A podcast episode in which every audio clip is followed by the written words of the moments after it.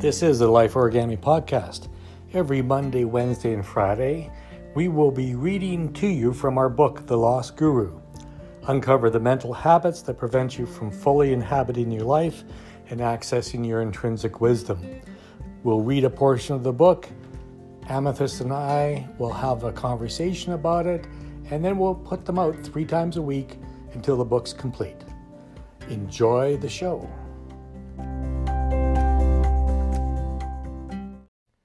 So, welcome to episode number five, where Amy and I are sharing and reading our book, The Lost Guru. And uh, today it happens to be Wednesday, January 15th.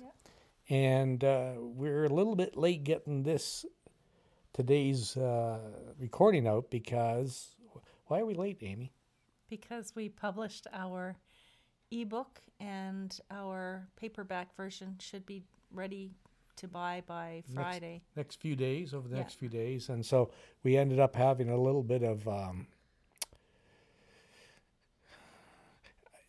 origami. We had to do book publishing origami.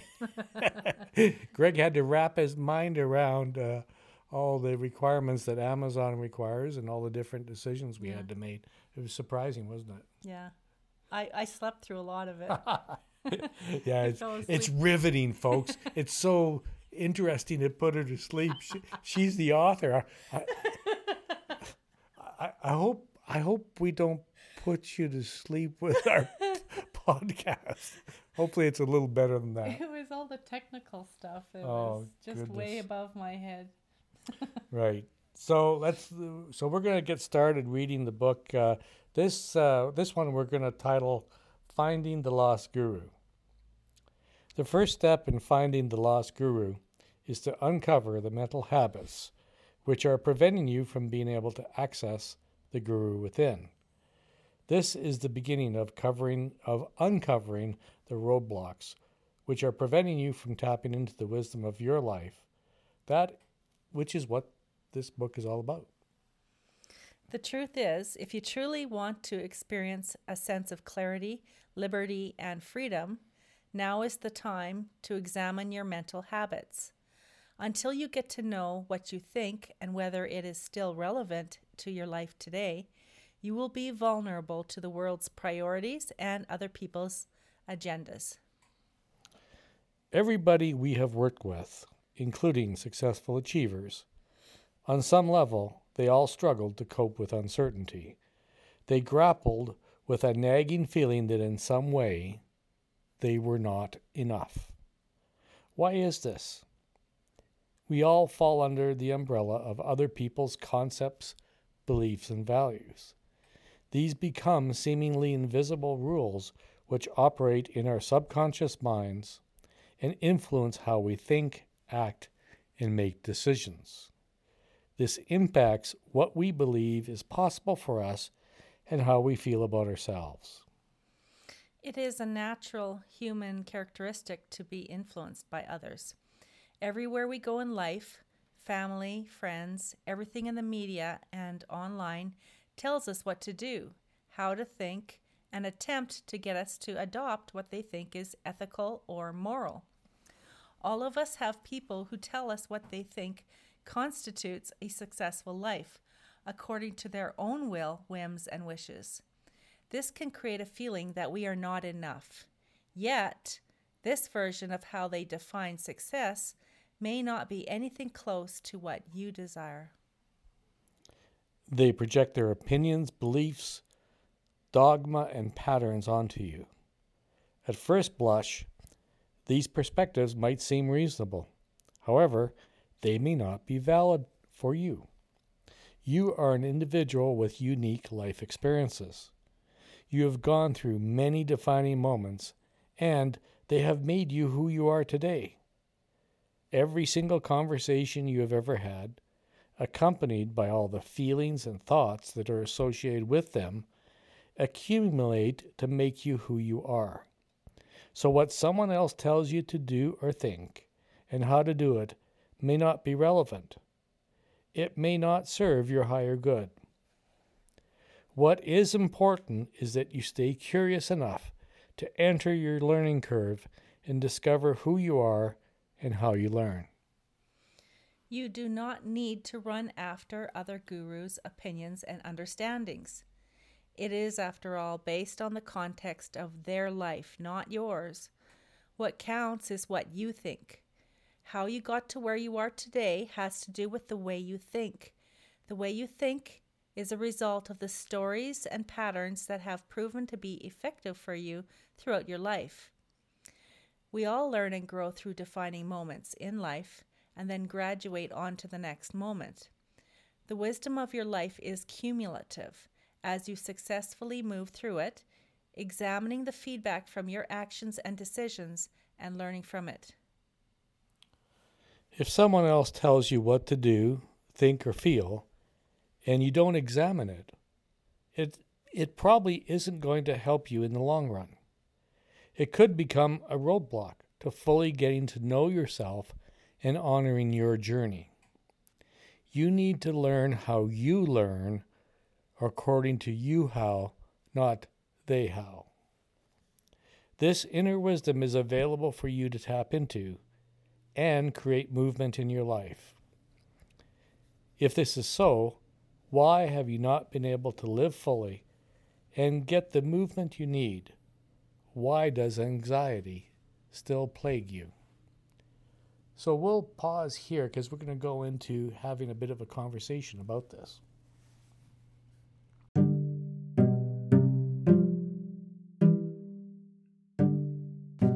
Author commentary. So, it's you know, as a as a business coach, some and a life coach, I sometimes a phrase you're going to hear a lot from me if I'm coaching you is the really important thing is, and they're all really important things. It depends for the moment, which is important for you. well, yeah, the, which is exactly which is important for the moment. So I was going to say, you know, the re- the really important thing is, I thought, I say that a lot. so we're going to have a little conversation here about finding the lost guru. And the thing that we're going to talk about that we read is one one sentence that Amy read. The way you think is a result of the stories and patterns that have proven to be effective for you throughout your life. So, one of the things, so Amy and I are mature people. We've we've got adult children. We like to think we're mature. I was just about to do monkey monkey noises to prove my point. uh, I so if they're I used to feel good about myself. but you know, we've I guess what the point I'm I'm making is that yeah. There's a lot of life experience and Amy's coached a lot of uh, parents with sick kids and a lot of different people over the years and you know I've done my share of uh, business coaching and now we're doing this life coaching so, how does a business coach become a life coach? Because I never found a business owner who didn't have a life where their where their life was interfering with their business or their business was interfering with their life. So we always end up talking about life stuff, right? Yeah, business and life. Yeah, and the reason I'm saying all of that is to tell you that I had a light bulb, I had an epiphany since we started reading this book yeah, yeah, yeah. No, not that kind. but, but the epiphany was we have a lot of stories. Oh yeah. We have a lot of stories that go on in our mind that, it, and a story can be as simple as when I feel I was wronged, I create a story out of somebody did something, or I'm right I create a story to prove that I'm right, or I've been injured by somebody and somebody's taken advantage of me, and I create a story out of it. We, we are story machines. Human beings, I believe we are storytelling machines. and that's the way it should be. It's our cognitive ability to think and to look at life and have conversations. That's what is what makes us human. Otherwise, we'd just be dogs running around doing what dogs do, or cats or squirrels or whatever. But our stories, the stories are how we we tell stories when we talk. We tell stories in books. that our teachers, when we go went to school, the good teachers were able to tell a good story to gather, gather our interest, right? Mm-hmm. So our stories work. I was thinking of the type of stories, though, that um, they may inhibit us from Right. doing something. Um, for example, Hmm. here's here's Yeah. a- an example. Um, back in my twenties, Hmm. um, I wanted to go to university, but the story was that nobody in our family has gone to university. Nobody has um, any education above grade 12. We just don't do that. That was one of the stories. But the second story was I was a mother of three already. And um, going to school or going to work was like abandoning my children if they went to daycare. If they went to daycare or had a babysitter or something, that I'm a bad mother for not raising them myself. Right. So that story, I held that in my head for quite a long time, and I, I s- held back from going to school. So I didn't go to university till I hit about 29 years old, something like that, Mm. because for nine years I thought that it was wrong for me to, you know, I'd be not enough of a mother Right. if I went to school full time. Well, and and that, yeah, uh, nobody And decides that they want to be a bad mother or a bad parent. No, I didn't think that when I first have kids. Oh, I'm going to be a bad mother, you know. But the the thing is, is my point is, is that that was their story, that wasn't mine, and my story was that I wanted further education. I wanted to be involved in science. I wanted to solve problems. I wanted to, I wanted to know more. Input, input. You know, I just was so curious about life, and I wanted to, I wanted to do something. And right. inhabit my life fully. And that was what my story became. And so I overcame the other stories and said, well, you know what? Now somebody in our family is going to university. And, you know, the story that you shouldn't make more money than your father made and you hmm. shouldn't do better than your father because he worked all his life to get what he he has You wouldn't have what what you have if it, it wasn't for, him. me. yeah, I had to get past those stories, and I did, and I went to university. So that's an example of how they can inhibit you from moving forward to get something that you want. I'm really glad you mentioned that about overcoming the stories because as I was listening to you, I was thinking you had to overcome that. Oh, you, yeah. you, you had it- because you had to you had to figure out what your story was, what which is what you wanted, and you had to resolve that conflict of of what other people's expectations and what we do as a family. I think what would have happened if I had gone to university but not let go of the stories is I would have held back from being a good student. I wouldn't have done all the excess homework because I'm supposed to be taking care of the kids. I would have kept, you know, not kept up with my reading. I wouldn't have had this standard set for myself that I wanted to be on the dean's list, you know, those type of things. Um, if I wouldn't have even made it through school with that kind of attitude because I would have had all these um, things that were a higher priority for me, like, um, uh, well, whatever. I can't think of anything right now, but it, this is just an example. Absolutely, because you wouldn't even have gone. No, You wouldn't even have tried if you had have adopted their stories yeah, and said that's true. That must be the way it is. They know better, et cetera, et cetera. But here's the thing. Here's the problem and the challenge with adopting other people's points of view. Or, like for example, uh, when when we just published our book, if and we shared some of that information with a few people, we get one word replies, "Oh, great," and then they want to move on with the conversation because they've never. People can't. It's difficult for people to appreciate something that they've never done or can't believe, don't believe they're capable of doing. And every time I've published a book, this is my third, is it's like people say, wow. You know, people that understand creative work, understand what it is, or entrepreneurs to build a business. You know, we, we've been working on this since November 2017 when we first started talking about it. Yeah, that's uh, holy macaroni. it took took it, forever. it took forever.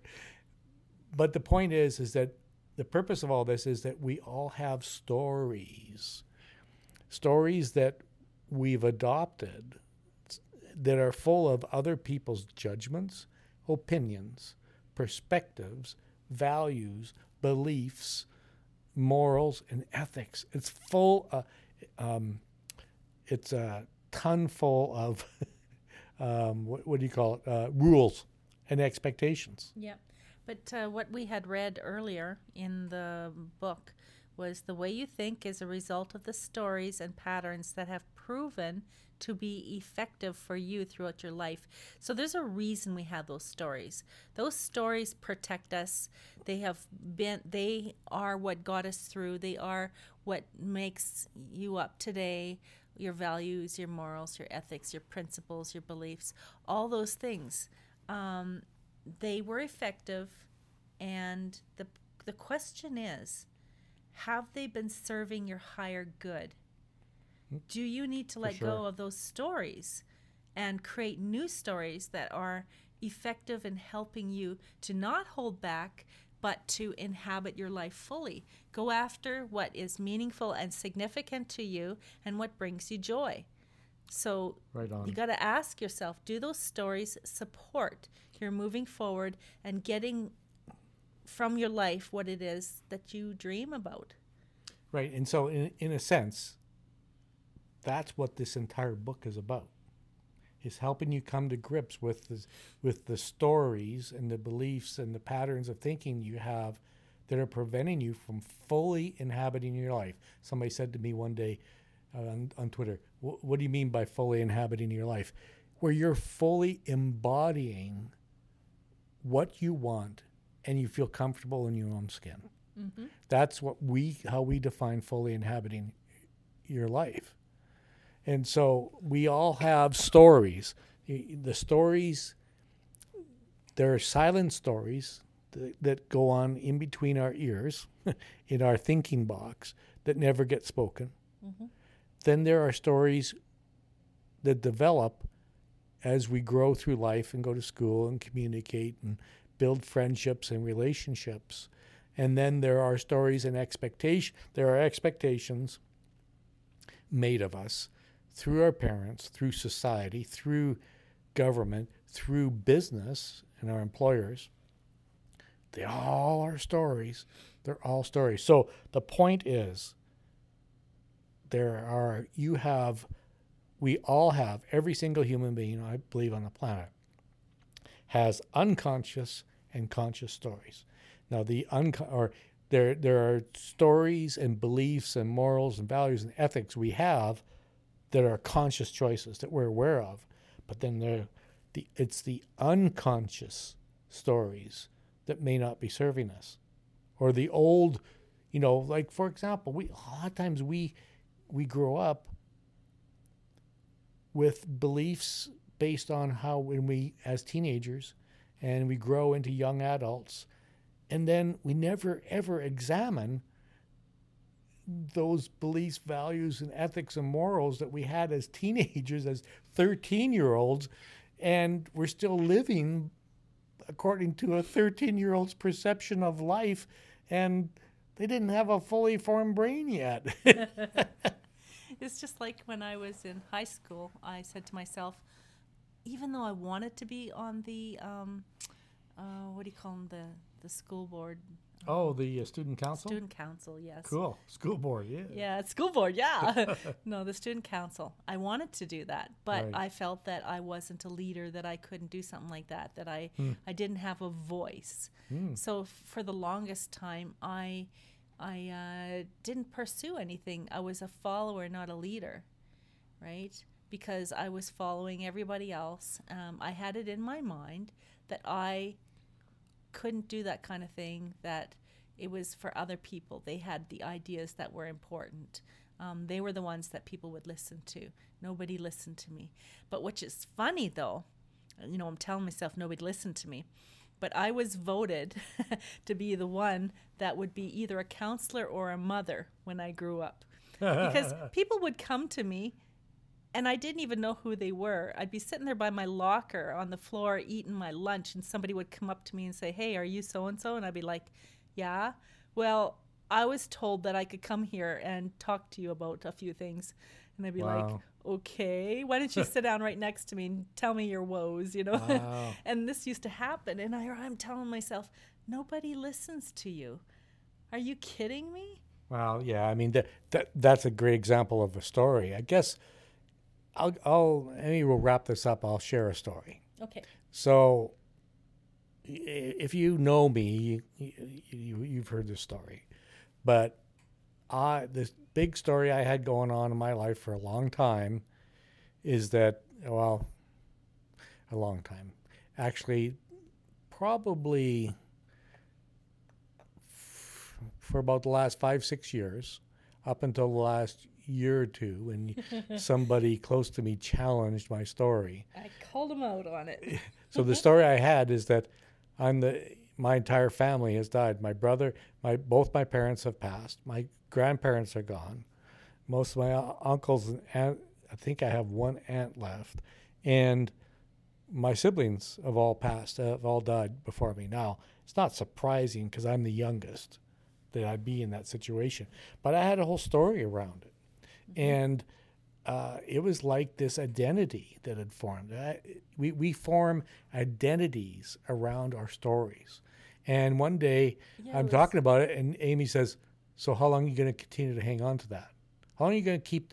How long are you going to keep telling that story? It was like a two by four upside the upside the head. It's like It's like you're you were- right, you were walking around thinking you were some sort of an orphan. you know? absolutely. And It felt that way. Yeah, that And because of that, I couldn't fully inhabit my own life. you were living in the past. I was living in the you weren't past. appreciating what was in your present. You know, Correct. you're just saying, "Oh, woe is me." Well, I did appreciate some of the things about my present, but I Oh, wasn't. yeah, fu- okay. I wasn't fully inhabiting my life because You were doing pretty good. It's just it was a story you kept going back to, and it, it would really hurt me to hear you repeat the fact that you felt so forlorn as a result. And I'm like, hey, what about the people in your life now? What do you have? What is good in your life now? And right.